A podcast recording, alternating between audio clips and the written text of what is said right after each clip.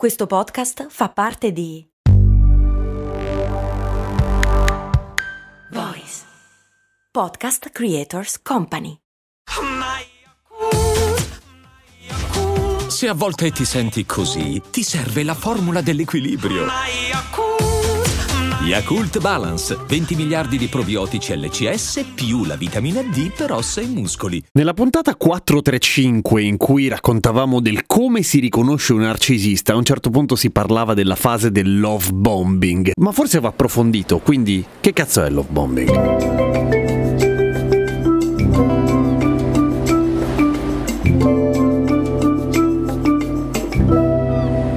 Il love bombing innanzitutto ha un nome completamente fuorviante perché sembra che ti riempia d'amore la persona, ok? Ma in realtà non è esattamente amore, anzi non è proprio amore, è un più o meno inconscio, raffinato stratagemma di manipolazione in cui il narcisista, e dico al maschile perché statisticamente come avevamo visto nella puntata 435 i narcisisti in genere sono uomini ma mica sempre, il narcisista o la narcisista a questo punto fa esattamente e dice dice esattamente le cose che possono far capitolare la preda tra virgolette. E che cosa sono queste cose qua? Allora, se cercate in internet trovate addirittura dei meme, dei cartelli fatti tutti benino che parlano dei 13 punti del love bombing, che bene o male contengono un po' tutte le cose che effettivamente un narcisista fa. Cioè, dire le cose giuste, fare regali della Madonna, fare gesti eclatanti, chiederti di stare sempre insieme, fare tutte le cose insieme, sempre insieme, sempre sempre. E soprattutto quella roba lì del dire ti amo un pochino troppo presto o maledettamente presto. Ma perché ci si fida del love bombing? Perché siamo umani. Voglio dire, non sentitevi in colpa o sceme o scemi se ci siete cascati e ci cascate. È normale, bene o male. Hai una persona davanti che ti piace, che sembra starci dentro per un sacco di cose, che sembra capirti e che a un certo punto ti tratta come se fossi l'anima gemella che ha sempre cercato e che ti dice delle cose stupende. Se ti dice ti amo un pochino troppo presto, è molto probabile che tu risponda anche io, perché in effetti perché non dovresti credergli, madonna? Il problema è che questa fase, che sembra, eh, e questo è molto tipico, viene da dire, è troppo bello per essere vero, e tutti un po' lo pensano perché è esattamente troppo bello per essere vero, finisce a un certo punto esattamente, e mi rendo conto che forse la similitudine è un po' greve, ma rende l'idea, esattamente come il pusher a un certo punto smetterà di regalarti le dosi, ed è a quel punto che tu vai a rota e ne vuoi ancora. Solo che in quel momento ormai il narcisista ti tiene per le ovaie o per le palle o con la metafora che vuoi, insomma ti tiene nel taschino. Fa di te quello che vuole. Di nuovo, non perché voi siate scemi, semplicemente perché vi ha dato una roba stupenda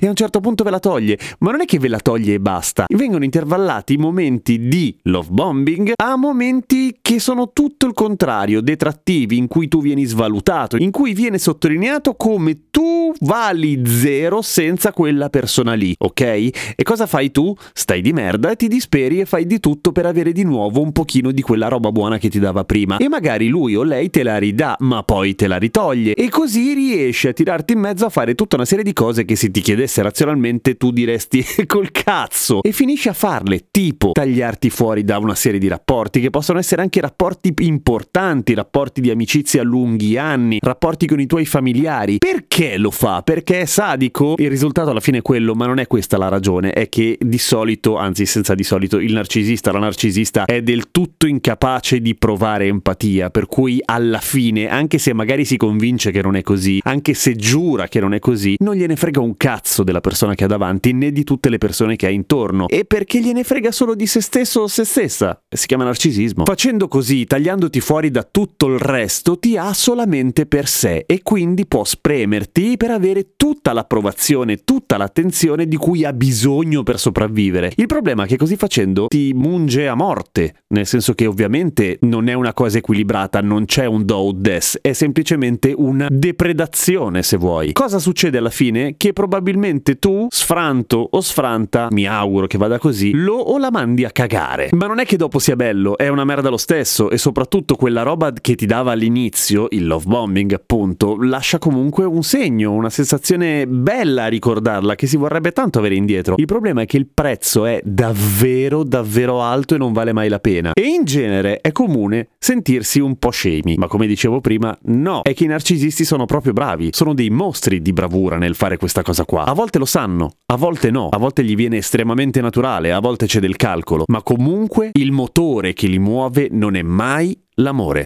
perché non sono capaci, è impossibile. A domani con cose molto umane.